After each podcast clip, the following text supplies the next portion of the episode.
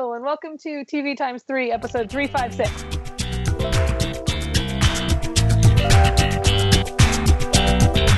On this episode, we've got one news story, and then we'll discuss the series premiere of 24 Legacy, the second season premiere of The Expanse, and a recent episode of The Magicians, plus a very brief reality check and some TV recommendations at the end. You can find the full show notes with start times for each segment at tvtimes3.com slash 356. I'm Amrie from mytakeontv.com. I'm Jason the TVaholic from TVaholic.com. And this week we have joining us. Ivey from Virginia.com. the state, not the website. That's funny. It's for lovers, people. Just deal with it. Um, I haven't been to Virginia in a very long time. You we used to go fix in high school for like indoor percussion and marching and all that stuff. Well, apparently you need a lover to go there, so Oh my god, this took a turn. Well, you'd think they Uh, would have kicked me out by now. Oh my god, this took a real sad turn. Wah, wah. It's like Debbie Downer. In the news, uh, Josh and his team have decided that Hulu, it's Josh, right? Hulu's Please Like Me will not have a fifth season. They like how they've ended their fourth season um, that hasn't premiered yet. I've watched a couple episodes. Kurt's made me watch it, and it is very funny. I just never watched all of it, so I'm not sad about it. never watched. But I, yeah, it sounded like he's like, yeah, these are all based on you know kind of my life, and uh, kind of done with it as of Yeah. as of the fourth season. I think it. Uh, we're just going to leave it there. I don't know about this show particularly, but I think that's a good thing. Like if if they don't have Yeah. anymore, there's no point in keeping Right. going. It's also a show that's kind of had to fight for where it's going to air Yeah. too. So like if he's just like I'm I'm happy with what we've done. Let's not fight to get another season somewhere that may not even be Hulu. Hulu. Yeah. I don't know what Hulu. yeah. It started on cable and then it had to pivot to Hulu. Anyway, it's ending. Um, that's our news. Yeah, not a lot of not a lot of news this uh, this week. We'll start to hear more coming soon because sweeps are coming up and shows are going to begin canceled soon and And all your the pilots are all being made. Yeah. So that stay tuned. Um, top three Super Bowl ads for 2017, guys. I don't know if I can come up with two. I watched every commercial. I watched the game. It was a terrible game. Oh, it was a pretty great game. It was a great game until Yeah, it was a terribly great game or a greatly terrible game. I hated the ending, but it was it was fun to watch. yeah, oh, I hate Joe Buck so much, you guys. My favorite part of the Super Bowl was when Joe Buck called Tom Brady Tommy, like because you know that he wants to sleep with him. And so he must call him Tommy when they hang out in real life. And so at one point he's like, "Oh, Tommy," and then he corrected himself, Tom Brady. And I was like, "Shut up, Joe Buck." This is a live. This is live of what happened while I was watching the game. You can ask Alex.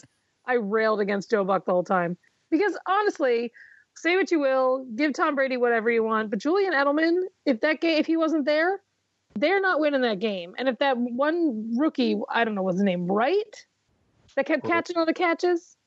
I mean, sure, Tom Brady can throw it for 400 yards, but he's got to have people to catch it. He didn't do it all by himself. And I just hate when they.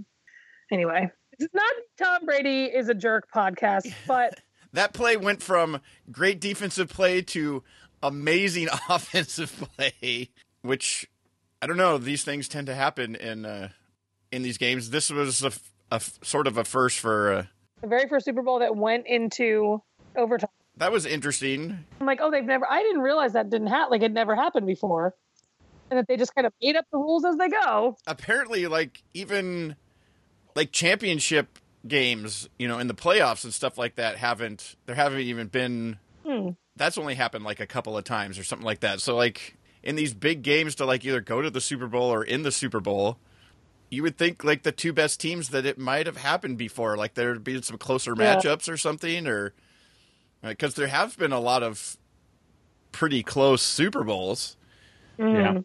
Um, I thought Luke Bryan, for as much as I hate him, sang the national anthem very well. Uh, yeah, I think especially when it was obviously out of his vocal range. I thought he did. Yes. Yes, yes, that song is not made for country singers like that. I'm sorry. No offense to country singers, but possibly some offense. It's not in his range. His own songs aren't in his own range. So tell us how you really feel. But I just think Luke Bryan's not a great singer. But he did a very good job. He did a respectable job. He stuck to the song, which is important.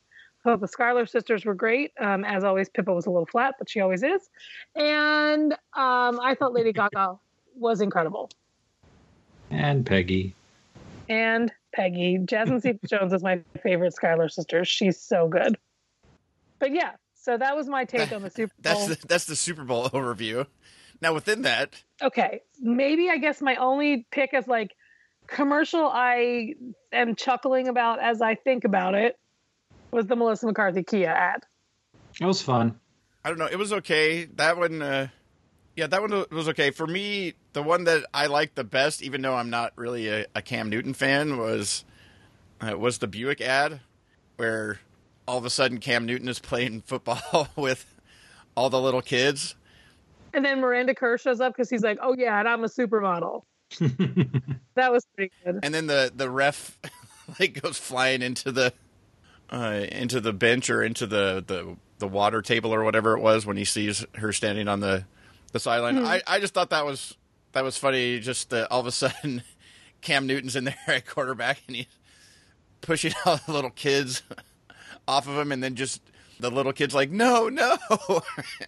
then he drills them with the So pass. basically, you like watching little kids get beat up by giant. just I don't know. It was just uh, it was just funny, and usually that's the ads that usually get my attention are the ones that have are usually humorous in some way, which is why the uh, the other ones that I liked, I mean, were the the T-Mobile ads. I don't even know what they were. Those the ones with Kristen Schaal? Well, there was She's the best. there was two with Kristen Schaal, and then there was one with uh, Snoop Dogg and uh, Martha Stewart. That was funny because I did I do recall talking about how I love that they're best friends. we all know I'm a big fan of that style of humor, and so the whole time when she's like purple cushions, you know, and Ah, you mean pun based humor? yes, every, everything that she says is a another way to say weed, Mm-hmm. which was funny. But I like the uh, well, both Kirsten Schaal ones were were good, but the I like the first one that was you know the the Fifty Shades of Grey type of spoof. Yeah. The reason I like the other one is because the guy she was talking to looked like the waiter we had at dim at dim sum that morning. That one was kind of funny too because he just had like no idea like what to do. Like he's like, Yes. this is not that kind of. I did laugh when he was like, "Thanks for calling T-Mobile." But those were those were mine. I like the Buick ad, and then the the two different uh, T-Mobile, T-Mobile. ads. Ivey, I think we go into the Super Bowl with so such high expectations on them that that the commercials can never live up to it. But I um I, I oddly my three my top three were all car commercials, but Hmm. very li- but have very little do to do with cars, which I was kind of fine with. Which is what a lot of the ads do is they they deliver a message and then they're like, oh yeah, and you can uh, do that by driving our car. Yeah. yeah, I um as far as funny, I really like the Subaru commercial with the dog driving around with the puppy in the baby seat in the back. Because it was subtle, but it was the, the dog dri- dogs driving. Okay, dogs driving gets me every time. I don't care. yeah, same. You know, it's like it's like Toonsis, but it's funnier because it's dogs. Because cats are horrible. Mhm. But I I really like that. I really like the Honda yearbook commercial with the um where they you know Talking animated the yearbook pictures of the stars when they were Yeah, I I don't think that was Robert Redford at all. I don't believe it for a second. Oh, I thought it sounded like him. Didn't look like him. That's what I mean. Oh, I uh, I particularly like the the Robert Redford part when uh, all of the girls around Robert Redford were swooning, and the one dude, I think his name was Pascal, was like whatever. Um, but I thought I thought that was pretty funny. My hands down favorite though happened right after right after the game ended, and it was the Hyundai commercial that Peter Berg directed. Um, that had to do. it was with- live, wasn't it? I think so. I mean, because because they, obviously they had to use live footage, but it was the one with the service members that were that were overseas, and they brought them into this kind of 360 projected room where first the you know the whole whole field pops up, and you're like, oh, this is pretty cool. I get my own. But then the this 360 degree camera, their families were sitting at the game watching, and so they Mhm. could kind of interact with them the entire time. And I was just like, okay, fine, messages are good, but but yeah, get pull the heartstrings, and I'm there. Yeah. So that was that was kind of far and away my favorite. Peter Berg is a great director, I guess. I like many many things. Not everything he directs, but My many least favorite things. character in Alias that ever existed, but still, Mushmouth. Who, who was He was he? Noah. He was Noah. That killed oh, her. Oh, the Well, John yeah. had a fiance, but he was Noah, the Iceman. there was many characters I hated in Alias, but he was he was but one. Well, he was the one in the beginning that I really couldn't stand because he was another Sid Vaughn plot contrivance. Obstacle, yeah. Yeah. I uh, Uh, do, you rem- do you remember him in the Friday Night Lights TV show? Uh, yeah, where he was um, his friend from whatever. Yeah, it was just over the top and hilarious. I love that. Because then Connie Britton's just like, okay, you guys do you, get drunk. so yeah, so that's the Super Bowl. I mean, I was uh, we always see a Doritos commercial, and I didn't see one. Like I was surprised, that, and then you know Budweiser usually has a funny commercial, and it was great. Their their Anheuser Busch commercial was touching, but They had a couple. so They had a couple at Bud. Light commercials. They had the the Spuds MacKenzie back from the dead. It's not funny. Uh, That was creepy. Oh, I like I like the Spuds MacKenzie. you, you you didn't like the uh, it was I mean they didn't go like Spuds MacKenzie of uh, just Spuds MacKenzie of the past but you know they didn't go Ghost of Future or Ghost of I'm like, you know what, dude? You need to get better friends if they're making you drink Bud Light to have a good time. That's what I was thinking the whole time. Bud Light. Get real. I, I mean, I grew up working for Anheuser Busch, so I drank a lot of Bud Light in my youth. yeah, in my youth. I'm not a youth anymore. The Utes. Oh, so that's our official take on the Super Bowl. yeah overall the ads are I think like you said Ivey sometimes it goes The live Snickers ad was so stupid. yeah you, Which one? The live Snickers ad. yeah that wasn't The one where uh, Adam Driver knocked down a wall or whatever. yeah, the, the whole like set falls down or whatever and I would just be happy if Adam Driver was no longer a part of pop culture. if he fell over Oh my god. but yeah, I think you just they there is like a lot of like it's become such a big thing that now people try and produce yeah. such a thing, but it doesn't. You're never quite sure, like what it's going to be, and so like some people go for like the message type of thing. You know, you could do that by driving a Honda, you know, or whatever, or or whatever the the type of thing is, or they go for the funny, which is the ones I gravitate to, or sometimes they just I don't even you know they're just going for a good feeling or something. I don't know what their mm-hmm. their thing is, but Well, one one of the other things that stood out to me is is on top of all of the movie commercials, movie trailers or the mini trailers, whatever you want to call them, and the you know the requisite ads for all of the Fox shows. I was I was kind of and I don't remember it happening in previous years, but there were three ads for television shows on other networks. I mean, Hulu and Netflix, yeah, they've that's the way That was got to spend Hulu's very first um original series ad. right, which they got they got the benefit of overtime, and then we got to see twice. Yeah. Um, but also AMC had a little Walking Dead teaser the in Walking there. Dead for one that was good because that was very suspenseful.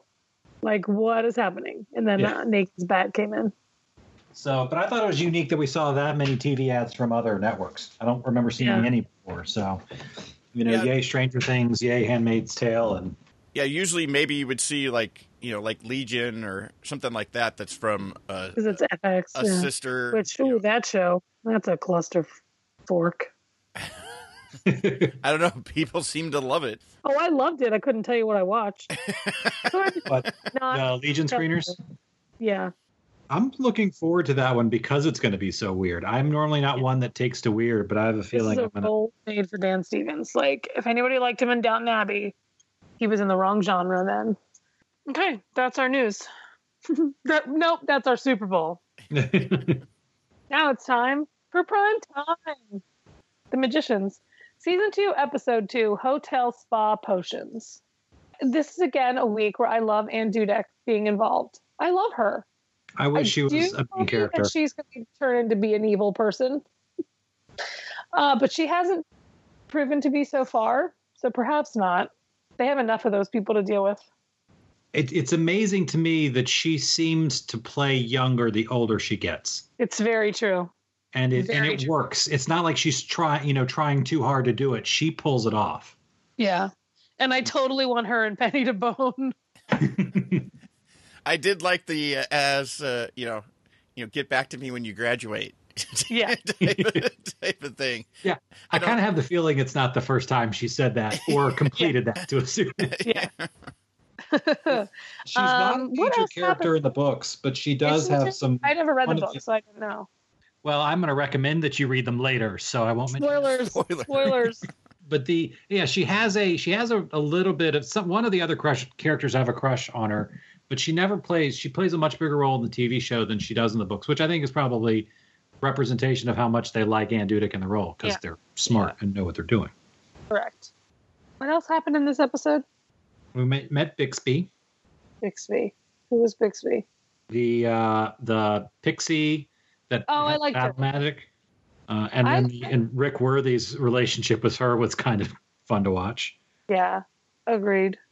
I like Rick Worthy in this too. I, I tend to like him in general, but I like him here. Um, they got there, and I'm not going to be able to pronounce it right, but the cata catechuses, the the demons that they put in the backs of some of the students. Oh, right, the, to protect them or whatever. So that's going on, and then you had then you had the plot with the High King teaching people how to how to. oh my god, his whip farm. fertilizer. Oh my god. I just love that he was reluctantly bringing up his past and he hates his past so much. I'm glad that they're like I'm glad that he is the chosen king. Like I'm glad that you know, and like I said, I never read the book, so I didn't know. But so I'm watching the show, like, oh my god, is, are they? Is Quentin really going to be the person? He's not. I'm. I love that he that Quentin is not the king. Like Eliot was the chosen high king or whatever, and he got to make his friends king and queens. I loved that. I love that whole thing. And Eliot, I, I don't like that they recast. I'm with you. I wish that. I mean, I like the the lady playing his wife, but I wish that it had been the person that was his wife in the finale because I like her. Yeah, I'm more than a Um, little bitter, but I think I've covered that. Yes. I actually haven't watched episode three or four yet, even though I have them. Yeah, I stopped from doing that because we are going to talk about it, and I didn't want to. Well, that's why I'm like, what happened? Because I watched them all a little bit through, and then Well, the other was the uh, the other side of the storyline with the yeah, what's going on with Jewel? She's with the. Was this the one where he sings the whole time? Yeah, yeah he kept singing the whole time. that time. wasn't annoying at all. Not at all. He also brought over the or tried to get the other what is uh you know the other one that that sh- that Jules has had uh, problems with. Oh, Marina.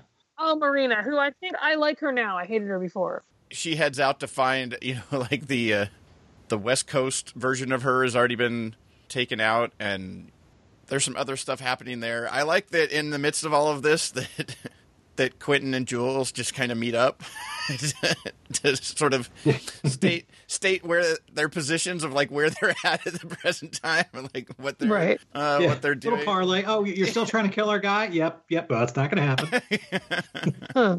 you know, so that was interesting. And then you know them, uh, but yeah, them trying to find you know looking for a new way, you know, to get at him.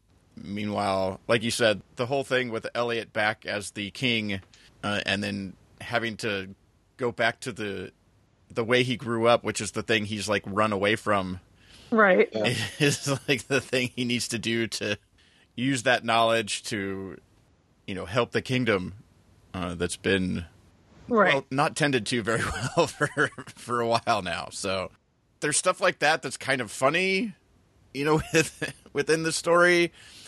Uh, but then there's also these, you know, these bigger storylines of trying to get revenge for, you know, some uh, pretty.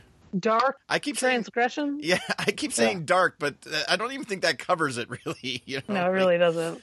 for some you know some pretty terrible things that have happened to people and then on the other side you have the other group that's trying to eliminate the beast and so yeah there's i i think that it set up i think the first episode really sort of got the ball rolling of the new direction but it kind of further set things up for you know what's going to be happening here during the second season And I think they really have set it up in a great way because you kind of, I have no idea what's going to happen at the same time as I am getting ready for knowing what's like. I obviously they're going to kind of come to some kind of head with the beast, and I don't know. It's just there's so much happening, but it doesn't feel like too much happening, and I just love it. And it's fun, guys, even, I love it. even even from a from a book reader perspective, they've changed enough of the story that I don't know what's going to happen either. Hmm. Without getting into a ton of detail, because I don't think I'm spoiling it, because I don't think they're going to follow follow things specifically. But in the book, the beast dies at the end of the first book, and the next Right. book is a whole different story. And I think keeping Charles Mesure around is a good idea because I think the character's good. As long as he stops well. singing. Yeah, well, that's true. I I don't mind it a little. Like he's got a great Right. voice, He's got a but my great God, voice. it got old quick. But it was supposed to, you know. Yeah, that's. But I but I love I love characters that they've added like Marina, the Kacey Rohl character we were talking about earlier. She is just awesome, and I I'm a fan book? of hers. I like it. I mentioned on Twitter, it's like there was like three people that showed up on my television in two different shows in the same night, and it's her showing up on Arrow. I was like, okay, I, I see you. Let's m- more of that. That's good. Because there's like she's 12 just a fun actors that work in Vancouver. Well, yeah, it's true. but not. I mean, well, yeah, because Hugh Grant, um, Hugh Grant? not Hugh Grant. What's the Hugh Dillon? Is the Yeah, is one Hugh of the other. Dillon's in everything. he, sh- he showed up twice on Wednesday night, and I can't, I can't for the life of me remember who the third one was. Although to be fair, the one that Dillon showed up in one of the shows is only broadcast in Canada, anyways. So, Okay. but he also showed up on The Expanse. That's gonna kill me. I don't remember who the third one was. Oh well. But no, I, I really like Kacey Rohl, and I like I like what that character's doing, and, and it changes the dynamic because everything that we're seeing with with Julia this year is kind of trotting new ground. It's not because it's in the books we see the story her story last year that ended with Reynard the Fox. That was in the second book, but kind of told in flashback. So Uh-huh. having done that early sets up her to do all of this I don't want to call it fun stuff because you're right. It's dark and twisty and um, and kind of gets a little wonky going forward. But it's it's there's a lot. Like I said, like you said, Amrie. It's I love it. I don't know where it's going, and I think it's freaking awesome because I don't. Yeah, You know. yeah, that's that's sort of the best part of it in some respects is that there's characters that you like, you know, there's lots of things happening, an interesting story uh, going, and if you would have told me, like at the beginning of last season, of where some of the storylines were going to go with like the author of the book Yeah. and all of these things uh, that spun out of that, I would have been like, "Wait, what?" like, no, that's not where that's not where we're going. That's not where this type of thing goes. Right. Yeah, I remember. I remember us talking about it last year, and I remember you and Kyle in particular was like, "I'm not sure yet. I don't. I don't know what this is yet." And I was like, That's why it doing took me forever to get into it. And then I got into it and I couldn't stop watching it. And now I'm going through withdrawal. Yeah, I I had to watch it. I had to watch it. I think twice since it aired before it came into the season because I was looking forward to it so much. So we'll see what happens next. And I like that they don't just make Summer Bishil's character like a pretty bitch. Like sh- she has depth to her also. And I like that. So much more depth than the character in the book had. Yeah, which is smart. Well, I think that's the thing about all of these characters is the sort of surface, you know, like party boy and party girl, or you know, the the book smart one, or you know, the the outcast type of thing.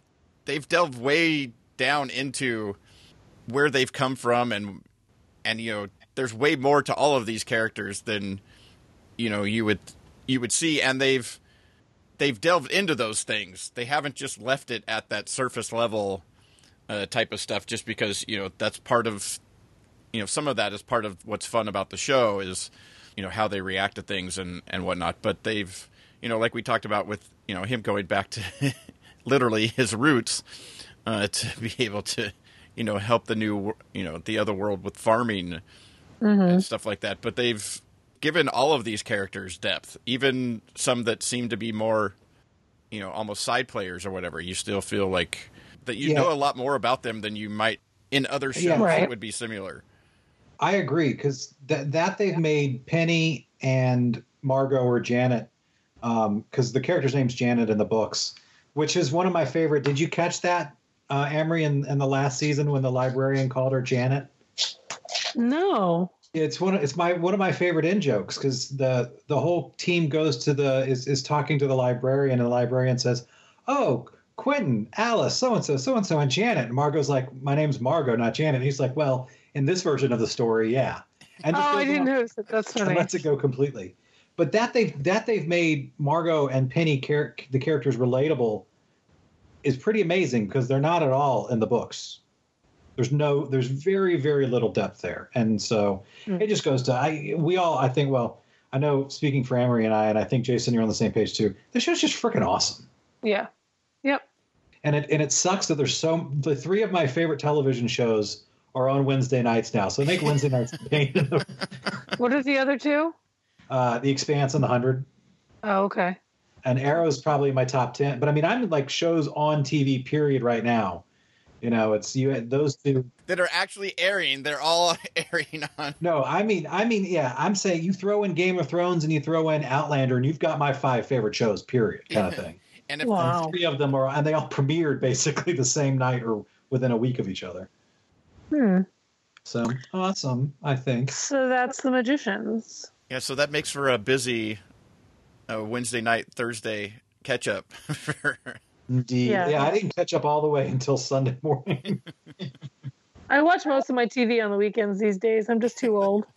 like I might watch, end up watching like one thing a day or whatever, and then late Saturday night or Sunday night or whatever, I like clean off the DVR of you know like seven or eight things or something. I normally get in three good episodes, and if it's in the middle of the week when I can start watching, when I've got stuff built up that I can watch while I'm cooking dinner, and I don't have to wait till eight o'clock, then yeah, maybe more. But three is about all I can do. Yes. So, So the magicians. We love it. The Expanse, season two, episode one, Safe, and episode two, Doors and Corners. I watched previously on The Expanse, and that's where I stopped. Because you're like, oh man, a lot of stuff happened in the, in the first season. like you, you covered a whole lot of information in just a minute and a half. Yeah. All I care about is Thomas Jane's stupid haircut, but we already know that. Wait, Amrie, there's somebody with a hairdo on TV that you don't like? I don't often complain about hairdos. It's accents I complain about. Yeah, that's the truth. They're awful when they're awful, and I notice them. It's like it's like how I hate when people chew like crunchy things with their mouth open. It rivals only that as far as bad accents go. So, Jason, what did you think about this week's Expanse premiere? And not the crunchy noises that they made while watching. eating food. I I liked it. You know, they've delved more into you know some of the political side of it to uh, what you know people are doing, what this thing that they're researching may have come from, and got people in interesting positions. You know, like you know, sitting on the the council there, but also you know playing both sides. You know, either mm-hmm. for the good or for bad is happening. You know, it was interesting to get you know like some oh, what's his name the the guy that's sort of like the commander of the of the the group The Belter This is Commander. going very well for yeah you. i totally blanked on his name the yeah the you know the rogue group that they you know they come back on the Ro- rocinante and you know he he ejects the one guy out the the thing to galvanize everybody together to get their 50 best what's his name the Butcher of Anderson Station, or Fred Johnson is the guy's name, but they call him the Butcher Yeah. of Anderson Station. to find out like his backstory, like where, how he ended up in that position, and that you know, because you weren't sure in the first season, like, is this a, is this a good guy or a bad guy, or like, is he you know just out for himself, or like what's you know what's his deal, and you kind of come to learn that he's looks like he's a pretty good guy. He got he got set up, and and now he's fight you know fighting back against it the only way he knows how or whatever from uh, this position and Yeah, that he's taking the side of a group of people that don't necessarily want him on their team is pretty impressive. You know, he gets you know crapped on by a whole bunch of other OPA leaders until he just airlocks them, Yeah. floats them. and that's the end of that discussion. and uh, what did you think about Bobbie Draper, the new Martian gunny sergeant? The Australian accent. I thought she was great, uh, if not a little too character wise, like hopped up on wanting to, you know, wanting to go to war. Yeah, but I thought that was a good addition. You know, uh, and, as we talked about, uh, you have uh, Hugh Dillon show up as you know the head of that you know that starship for the you know so he's the he's the leader there, and you're just like, oh yeah.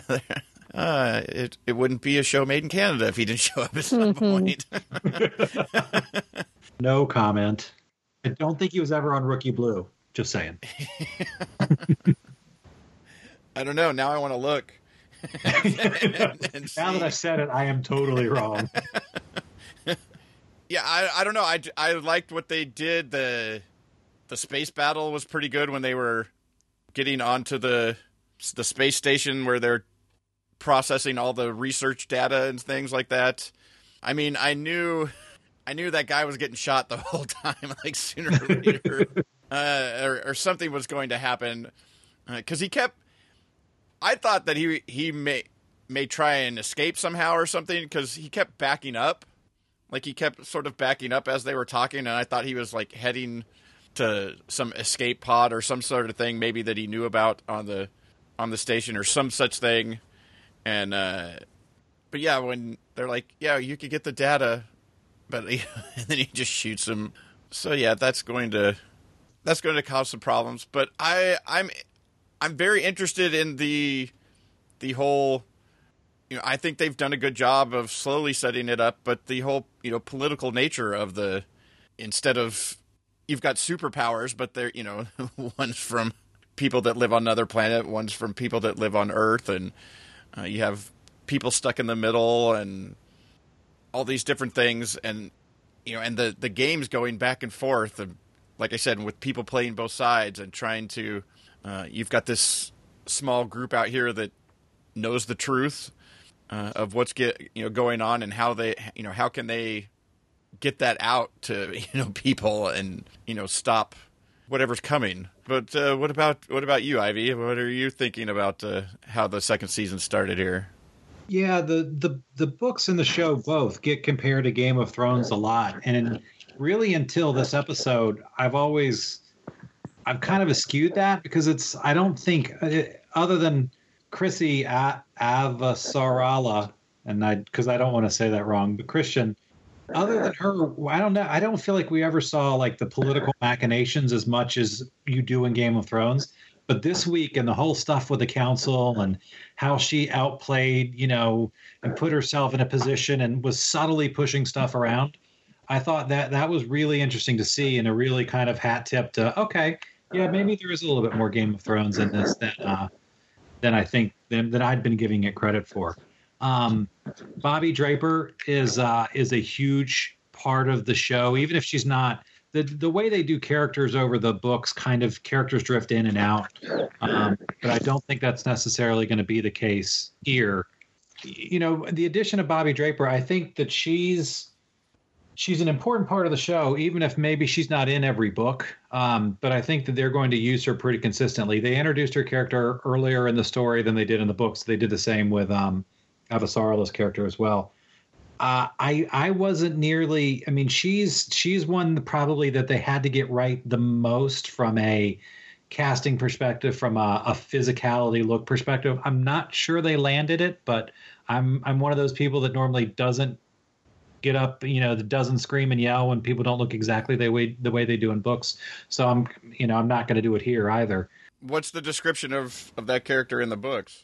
Imagine imagine a Samoan version of um, Brienne on Game of Thrones. She's supposed to be huge. She's supposed to be, you know, tall and menacing and just a massive person. Not fat, but you know what I mean. But tall and menacing for a female. She's um, you know, the characters. She is the like six Samoan. foot. See, I don't, I don't. Maybe no, I think in the show she's more like six four, six five. I mean, in the in the book, but neither here nor there. I don't think, I don't know that they landed that, but I'm also not gonna gonna whine and cry about it. She's much more, and I think I think I might be looking to the what her character evolves into versus what she is now. But you're right, she's much more gung ho and war hawkish. But you would expect that out of a Marine gunny sergeant, right? You would expect that to be there.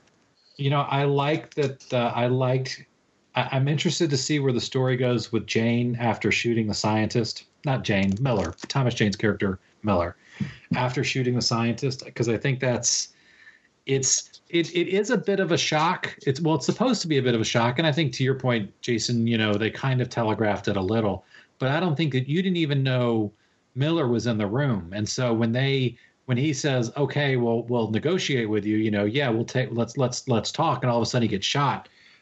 You know, I think it comes a little out of nowhere, but you know, neither here nor there and I'll, end with this, and it's just repeating something you said. the The space battle with uh, the Roci against the stealth ship was one of the most amazing things I've seen because you know it was physically accurate in a way that you don't normally see on on science fiction, where you see a space battle that's that is as as true to what we expect it to really, you know, the science to actually be like and the battle to actually be like, and still be as absolutely beautiful as this was. It was an amazing piece of CG from my perspective.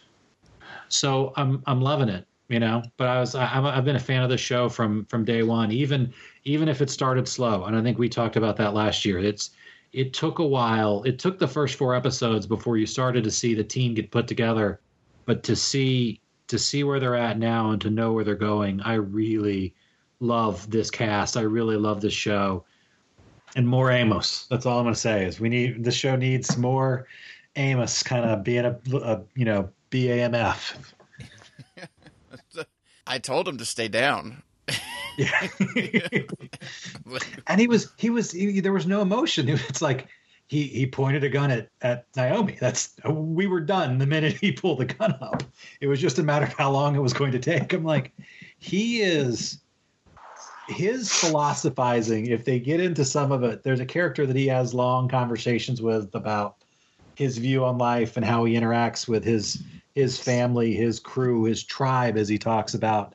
It's one of my favorite exchanges in literature when him him talking about tribes in the fourth or fifth book, and, and which is essentially just another way of talking about families uh, and how you you you have your your blood family and you have your adoptive family and, and how they matter to you, and it's he's just a he's, there's there's depth to that character that I I really look forward to seeing as well. Yeah, I like the conversation that that Holden has with Naomi about him. it's like, yeah. So, uh, you know, you think he'll be okay with you know, with this? Like, do you think he knows that you there's not, you know, there's not a thing there? Uh, you know, he has already said that he would float me, basically, you know, type of thing. So I did like that kind of uh, that conversation because you kind of see like there is something there, but then also in certain instances he almost like instantly snaps and like he was about ready to rip rip his head off in that situation. If Naomi yeah. hadn't come along, you know, it goes from like don't get up to like you can keep somebody down to like he was just gonna rip him apart. Like if uh, she didn't show up. There's a line from that conversation in the book that they that they I, I they may have used it last year. I, I can't remember, but you know where Naomi basically says Amos doesn't sleep with people he likes. That's not with the implication of that's not what sex is about for him. That's a whole different thing, and it's not something he does with people he likes. And you're just like, okay, I am starting to understand where he's coming from and it's a and it's a byproduct of the life that he grew up with and i will uh, there was hints of it last year and we'll learn more about it i'm sure but it's he is certainly a product of his experiences and wes chatham is doing just a a really a, a phenomenal job with it not you also one of those characters that that doesn't at all look like how he's described in the books but mm-hmm. um but gets the physicality of it right gets his menacing you know, because he's only intimidating when he wants to be because he doesn't need to be intimidating half the time because it's he just plays it straight. He doesn't have to physically get in your face. He's just like, "No, I'm gonna, I'm gonna, I'm gonna mess you up here. You ready?" and he's like, "Are you serious?" He's like, "No, I'm totally serious. Are you ready? You wanna, you wanna stretch first? You know, it's like, it's like that kind of thing for him. It's just a, it's a foregone conclusion that what's coming next is what's coming next. Yeah, she's Frankie Adams is a six foot tall amateur boxer of Samoan heritage. So, I mean, it sounds like they tried to hit the the, the character nail on the head. Correct. I'm trying to. No, she doesn't have a. I don't know. She's she she didn't seem quite as imposing necessarily from maybe physical standpoint, like like Brienne of Tarth. Uh, but she definitely seemed like a badass that you wouldn't want to mess with. So if that's what they're going for, uh, I think that works. So that's The Expanse. Maybe someday I'll watch it. And we'll move on to the next show or the last show on the list. 24 Legacy. Season 1, Episode 1, 12 p.m. to 1 p.m. T-bong, Events T-bong, happen T-bong. in real time. Corey Hawkins does not have the he does not have the charisma that Kiefer Sutherland has. I'm sorry. Corey Hawkins? No. I think Corey Hawkins is fine from the for the character that they're playing and where they're where they're coming at in this you know this version of the story. He's seen some stuff, but he's not the longtime grizzled veteran of of of many many of these types of things, uh, like a like a Jack Bauer when even when we first meet him. Mm-hmm. So I I there's a there's a difference there, but I don't see it as a a detraction. Uh, but the the the real time thing, the the thing that bothered me most, I think, was the amount of time apparently that it took her from the end of her speech to getting to wherever CTU is in Washington D.C. seems super quick. Like she was giving a speech, you saw a little scene over here. They came back from commercial, and she was getting off an elevator at CTU. I don't know. Traffic is not that great in, uh, in Washington D.C. It's it's those little tiny things every once in a while uh, that pull me out of 24. It's always done that, where for the most part it seems like they're doing a pretty good job of time wise of keeping things seeming like they could actually take place in that period of time, and then every once in a while there's something that just uh, pulls you out of it. But I like, you know, I thought they got into some. They introduced the characters pretty well. They got into some action. Uh, they set some some potential stuff up, you know, pretty quick. My problem with this being the 10th season of 24 or whatever is that I'm 100% sure that Jimmy Smits' assistant is a bad guy. I don't care at all about the teenage storyline, like I always never do. Dan Bucatinsky is playing it so he's clearly the mole. But I did really like that Corey Hawkins' wife saved him. Yeah. Like she came to the rescue to get them to get them out of there. Even though she didn't seem at all comfortable doing it, she still did it, which is bad. Right. Yeah, exactly. Uh, I, I, it's, I, it, I'm struggling to disagree with you on the teenage storyline, and it's Mhm. just because it's Kat Prescott. If they'd hired anybody else to to play the role, I wouldn't care. But I'm such And a fan. if she of had an. American accent, I'd hate it even more. But since she's using a Chechenian accent over her real accent, it's not as bad. did did her accent bother you in Finding Carter? So bad. Oh, I didn't even notice it there. Nobody ever does but me. No, I get I get bugged by some of them. I don't know. We've had this conversation before. I just figure that's their accent from wherever they're from. Like, there's so many different accents, so many different people that talk so differently all over that uh, unless it's markedly different from necessarily everybody else or something, it do, I don't even notice it. Like, it doesn't even. Uh, in, unless you see like it's really bad, like they go in and out of an you know one accent to another. Uh, I might notice that, but overall, I just figured that's how they talk from wherever that is that they're they're from, which is I, I always find funny that I that uh, Amrie will go, oh, it was terrible, and I'll be like, really? I didn't even. She's from someplace else. Oh my God. The one the one that always jumps off the page for me was Phoebe Tonkin.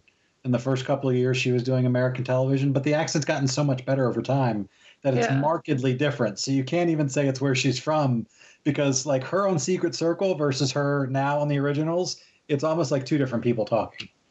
Hmm. But So there's hope for these people yet. well, well maybe maybe not. But Hmm. going back to Kat Prescott, it's like, yeah, I, I, I'm not looking forward to the storyline beyond the fact that I'm a fan of hers, and I'm amused by the fact that she's been playing a high school age girl for ten years now, um, you know, since she was on Skins, and She's the new Bianca Lawson. she's pulling it off. Is all I'm saying. I'm just saying Bianca Lawson could still be playing high school and she's like 50. Except I think this one's kind of interesting in that she could actually be older than she is, and in the story, Oh, that's fair. but she's like playing a high school student. Like she may not even be like it could be all part of whatever the plan is. I don't know. I thought it was I thought it was entertaining. I thought they set up uh, lots of different potential stuff with you know that you expect from 24 if there's not potential mole hunts and things getting compromised or whatever. But not everyone can be a mole. And I'm sorry, just because that girl has sort of a Brooklyn accent doesn't mean that she gets to be Edgar Stiles' cousin. Edgar was a hero. Edgar was amazing. Always hashtag always remember. Yeah. My God. That, oh my God, when Edgar died, oh my God. That was such a horrible scene to watch. That To that, be watching Chloe watch that, oh my God, that hurt worse than probably any death on that show. Um, I'm glad that, spoiler alert, Carlos Bernard is still around. Yeah. Although his wife kicking it was also a hard scene to watch. Oh God, it was the worst. hashtag kills too many people. God, those first couple seasons. when he died, it sucked too. Yeah, exactly. when he came back to life, it was amazing. But no, I think I'm trying to just talk about it in just the first episode. How much have you guys seen? The first episode. I've seen the first three so far. So I have things to say about what Harry said, but I can't say them yet. Is Jimmy Smits a bad guy? I can't say. I think we're all on the same page that his aid is not to be trusted. Yeah. Right, Jason? Are you on that page? I'm not asking you to tell me what you've seen. I'm just saying, would you have thought that way after the first episode?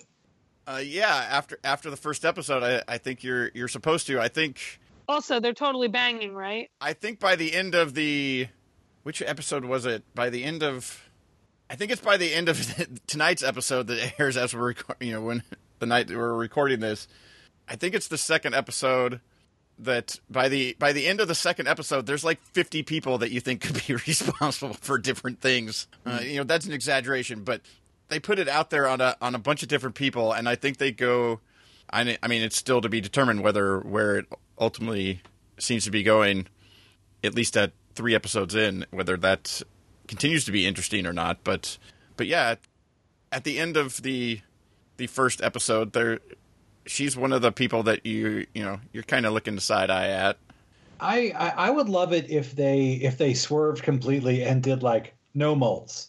You know, like just everyone's actually trustworthy and there was you know, like there was just a leak with a computer. Like somebody hacked in and got the information and just completely be anti 24 with the decision.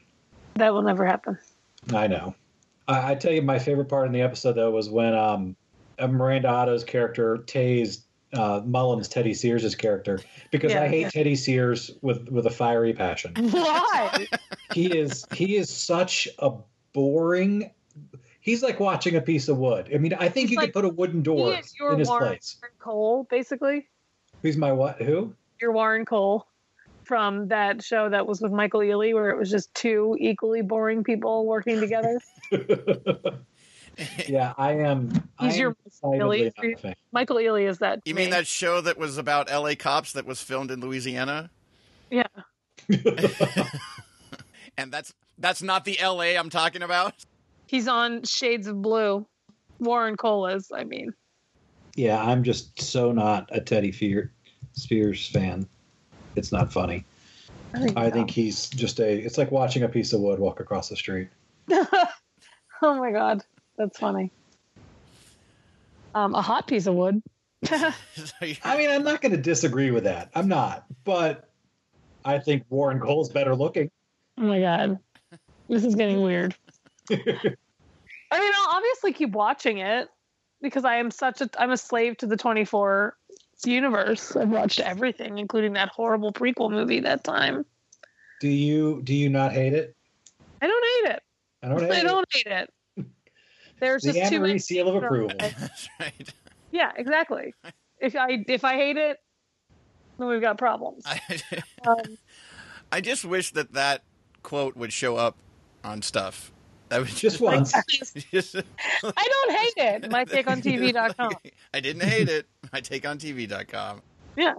But I but I apparently liked Corey Hawkins as the lead a lot more than than you did, Amrie. Or I, I don't think, think it was has Jason. charisma. What's that?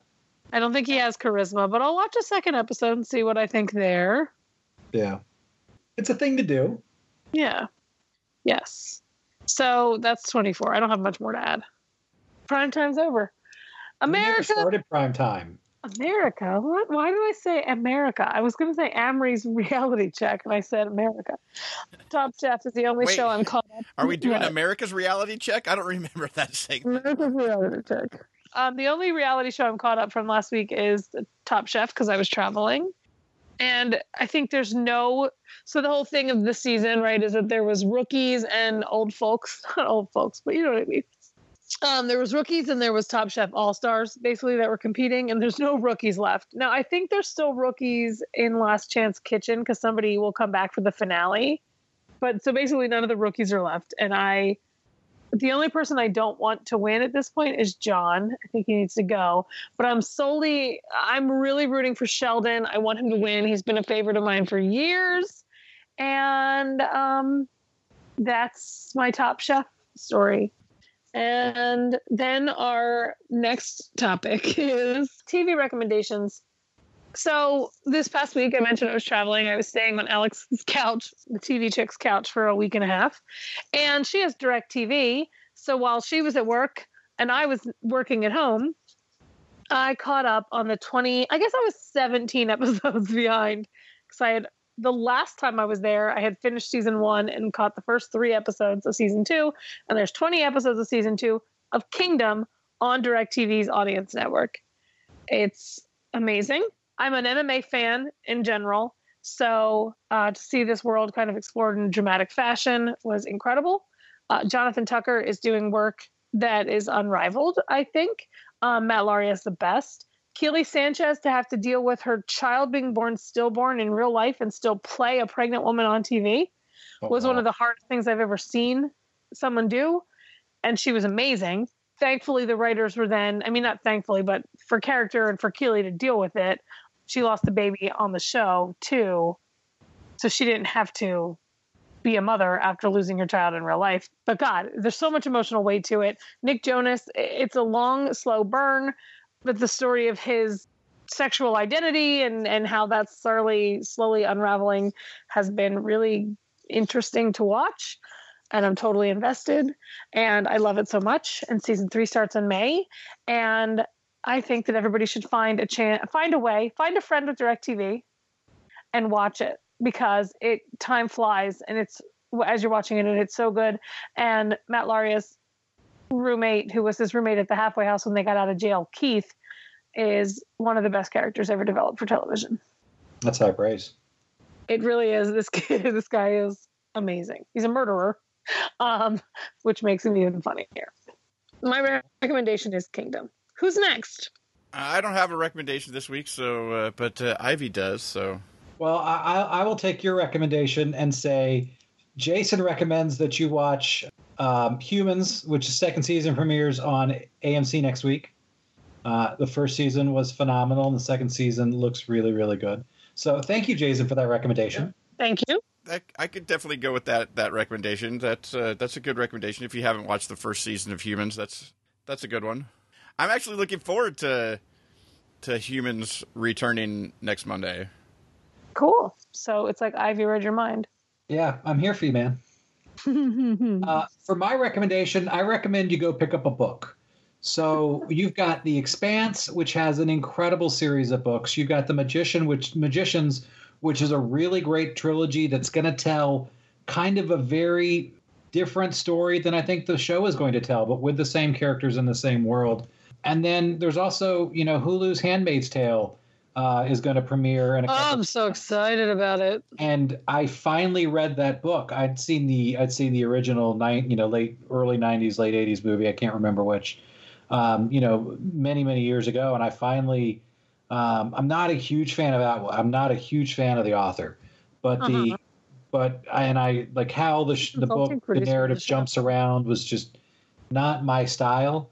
But the story it tells is just particularly not to get political, but particularly in the climate we live in today, You know, you want to talk about how things could go in a crazy direction um, Mhm. very quickly and very reasonably. Uh, this is a great kind of a scary way of telling what could happen to us if things were to certain things were to get worse in a in a bad way.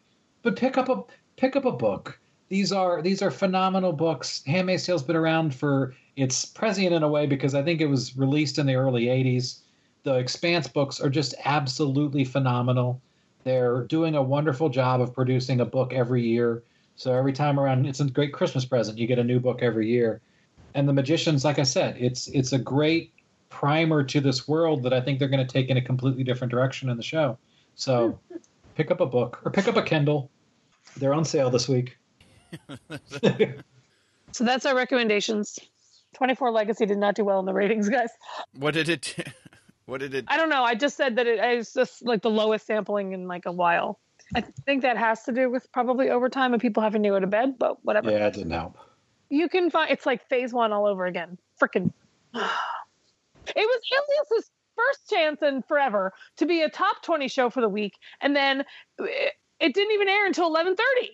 Well, it could be like Kyle said in the in the Boston area. It got pushed all the way back to like 1.30 in the morning Yeah, before it actually aired because they did like because some people extended. had to grope Tom Brady on TV. yeah, they did some like it lent, I guess, extended local coverage on the. Uh, I get it, the though. local Fox affiliate, but I'm sure that that did really well in the ratings for the local station. So you know, Sure. so yeah, Yeah, it was the lowest rating since Alias. Yeah, I'm still really bitter about it. Yeah, well, probably, yeah, definitely. The the later it goes, the less you're going to have people around to check it out because of Yeah. by the time they do the the trophy presentation and the, all that type of wrap up and stuff like that uh, after the game, and and yeah, it didn't start till I guess probably right around eleven on the East Coast, somewhere around there. Because I, I, think was, it was already on my way to the airport for my delayed. Because I, I want to say that it started here around eight, which is you know about a half an hour past when it was originally scheduled to start. So Yeah, TV by the number said it started right at or around 11. Gotta love it. So, our outro you can find links to our recommendations and the news stories we talked about, as well as where you can find Ivey online, not just in Virginia, in the show notes at tvtimes3.com slash 356. Next week, Jason and Kyle will be joined by our buddy Claire Gendel from tvwithatwist.com. And that, friends, is all she wrote. And at 8 o'clock on a Monday night, I'm going to sleep because I believe it's all she spoke, but okay. it's only five o'clock in my inner body temperature. What's the body clock? Your but I've clock. been up. Yeah, it's- yes, I've been up so long. It's five o'clock right now, right? I know, but I've basically been awake since yesterday morning. But it's all he wrote and all she spoke because Jason did the outline. Correct. True. Truth. And that, friends, is how you end a podcast.